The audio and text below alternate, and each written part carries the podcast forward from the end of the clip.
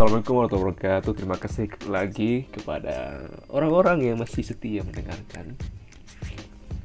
Baik, langsung saja. Pada episode kali ini saya akan membahas tentang sebuah sesat pikir yang kemungkinan sering dilakukan oleh banyak orang. Nah, apakah itu gitu? Nah, sesuai dengan judul, kali ini saya akan membahas tentang Projectivism atau Projectivism. Nah, apa sih itu Projectivism? Nah, Projectivism adalah sebuah sesat pikir, kalau menurut saya ya, adalah sebuah sesat pikir yang mana kita menganggap bahwa apa yang kita rasakan terhadap sesuatu itu sama dengan orang lain ketika merasakan sesuatu tersebut. Jadi ini sama kayak menyamakan standar kita dengan standar orang lain.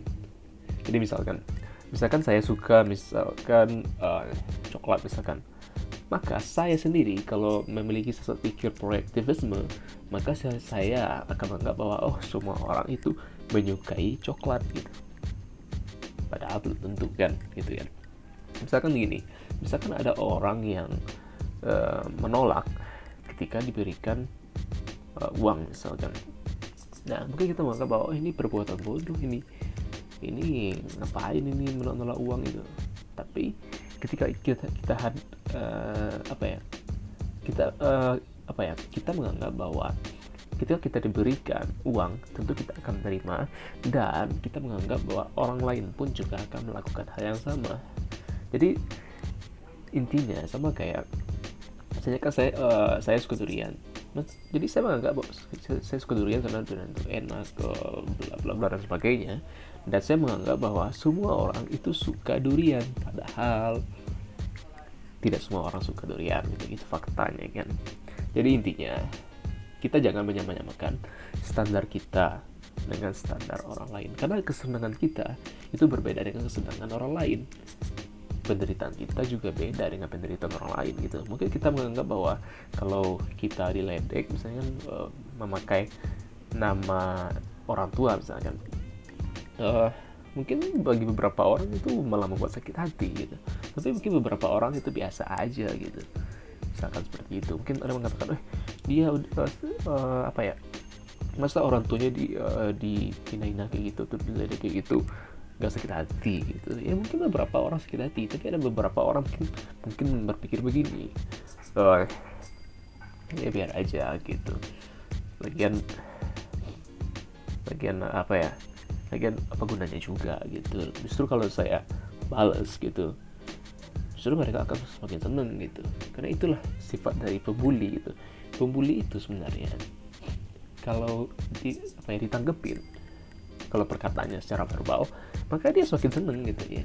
Jadi solusinya apa ya? Solusi biarin aja gitu, kecuin aja gitu sebenarnya gitu. Asalkan jangan sampai kayak memfitnah, bla bla bla sebagainya gitu kan.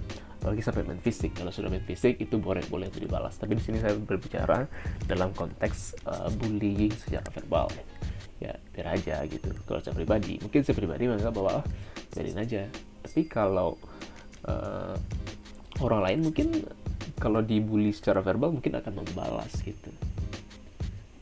Jadi misalkan saya menganggap bahwa ketika dibully secara verbal ya biasa aja gitu. Ya enggak ya biasa aja gitu rasanya. Dan kalau saya memiliki sesat pikir Projectivism, maka saya menganggap bahwa kalau orang lain digituin pasti juga akan sakit hati gitu. Padahal belum tentu juga gitu. Kalau orang lain juga digituin nggak bakal sakit hati gitu, padahal belum tentu juga gitu. Jadi intinya pada podcast kali ini saya ingin mengatakan bahwa kita jangan pernah menyamakan kita dengan orang lain gitu. Kita jangan pernah menyamakan standar kita dengan standar orang lain, karena manusia itu berbeda-beda gitu. Ada orang yang senang sebagai tukang bangunan gitu. Ada beberapa orang yang tidak senang menjadi tukang bangunan misalnya. Ada orang senang misalkan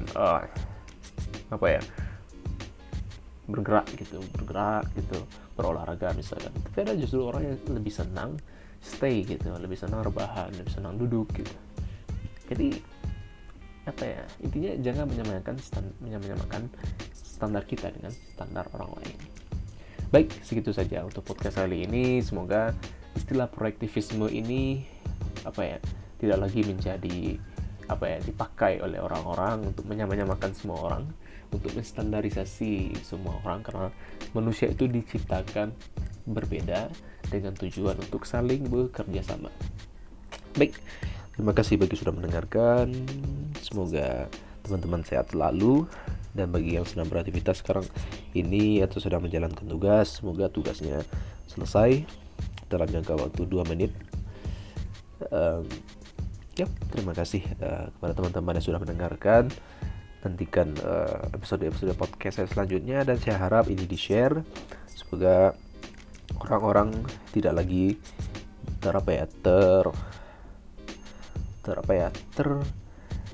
terpapar dengan sesat pikir seperti ini. Baik, Assalamualaikum warahmatullahi wabarakatuh.